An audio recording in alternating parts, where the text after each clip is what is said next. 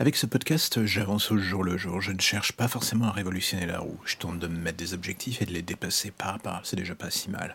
C'est un peu bizarre comme méthode ou approche, je le conçois. Ça, il n'y a pas de souci, un podcast. Si on respecte les règles, ça devrait être tourné vers les autres uniquement et pas forcément vers sa gueule à 100%. Ce qui nous ramène à cette idée un tout petit peu proéminente dans ma tête du mais qu'est-ce que l'on met de soi dans ce genre de création? Je sais, je radote. Pour les autres podcasts, je ne sais pas. Pour un podcast de fiction comme le mien, c'est différent. Mais bon, revenons-en au débat. Mon premier podcast, c'était un podcast cinéma. Et si je suis honnête, ça m'arrive de temps en temps, c'était quelque chose d'un peu bâtard. Amusant, mais pas forcément qualitatif comme je le désirais. C'est un peu le défaut quand on parle de la pop culture. Ça n'a pas toujours la durée de vie énorme que l'on voudrait. Ça se perd vite dans la masse surtout dans les podcasts, et l'on se retrouve à avoir investi des heures et des heures dans un projet qui est ce qu'il est, qui a peut-être rencontré son public sur le moment, mais qui a une durée de au très et trop réduite. Je suis d'accord, ça n'engage que moi, mais tout ça, c'est le genre qui meurt à petit feu. Le fait de faire de la fiction, c'est autre chose pour moi. On emmène les gens chez soi, on se met un peu plus à poil en prenant le risque de jouer avec le genre, on se met en danger soi-même, car au-delà du simple fait de l'écriture qui doit être un minimum abordante, il faut que le jeu d'acteur, si j'ose dire, arrive un tout petit peu à suivre. Et là, on rentre sur le terrain le plus compliqué. C'est très, très, très compliqué de trouver un ton particulier, d'arriver à poser sa voix, de faire en sorte que l'on ne soit jamais une caricature. Et dans un cas comme dans l'autre pour l'écriture et le fait de parler dans le micro pendant longtemps, j'ai hésité. Dans un premier temps, par peur de me dire que ce que j'écrivais, ça n'intéresserait absolument personne, que ça serait trop bizarre, glauque ou niaiseux. Quand je passe un tout petit peu d'un côté ou de l'autre du spectre narratif, c'est une des premières choses. Puis il y a eu ce problème de la voix, parler, occuper l'espace et poser sa voix pour incarner quelque chose, incarner les personnages surtout.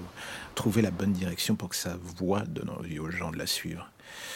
Eh ben là, on va pas se mentir, j'en ai chié, hein Et j'en chie toujours. Chaque jour, je bosse pour essayer d'améliorer la chose. J'apprends avec le temps, j'apprends sur le tard. Aussi bien sur l'écriture que le fait de parler, d'apprendre. Tu parles pas assez fort, tu parles trop vite, tu fais ceci, tu fais cela.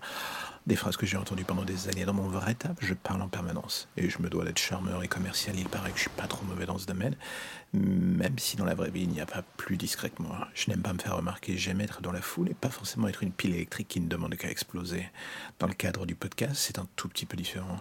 Je m'amuse à donner vie à mes histoires, chose que je n'aurais pas cru possible il y a encore quelques mois. Pour la simple et bonne raison que j'avais la trouille de le faire que j'ai toujours eu ce petit démon sur l'épaule qui me disait les gens vont pas aimer, tu vas passer tes journées à stresser parce qu'on t'aura dit que c'est pas bien sur tel ou tel point, on va pas se mentir, ça a été souvent le cas. Il y a eu des jours où j'ai eu envie d'arrêter, puis au milieu, t'as des retours d'inconnus, des gens qui te disent que ça leur plaît, et d'un coup tu dis hey, c'est cool, ça marche un peu, c'est ce que je voulais. Ça ne laisse pas les gens insensibles. Voilà, c'est ça le truc que je cherchais. Et d'un coup, on est enfin un poil plus léger.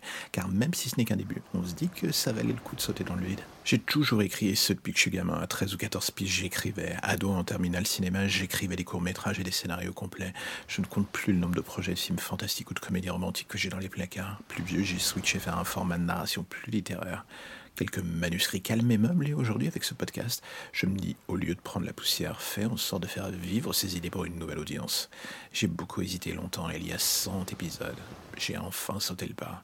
100 épisodes plus tard, j'ai envie de vous dire merci à vous, auditeurs que je ne connais pas forcément assez, pas forcément bien, la faute au fait que je n'ai pas toujours le temps de faire de la publicité. Et oui, je suis un très mauvais commercial pour moi-même. Mais dans le fond, j'ai toujours encore et encore et encore et encore envie de dire merci à ceux qui restent, à ceux qui reviennent, à ceux qui arrivent à intervalles réguliers pour être euh, là, m'écouter parler de tout et de rien, mais surtout de trucs un tout petit peu creepy. On a fait un petit bout de chemin ensemble pour ce démarrage. J'espère que le reste de la route sera toujours aussi cool, aussi bien pour vous que pour moi. Ça serait bien quand même. Et comme vous avez pu vous en rendre compte, j'écris autant que je parle. Pour certains, c'est un défaut. Pour moi, c'est une occasion d'inviter les gens dans mon imaginaire.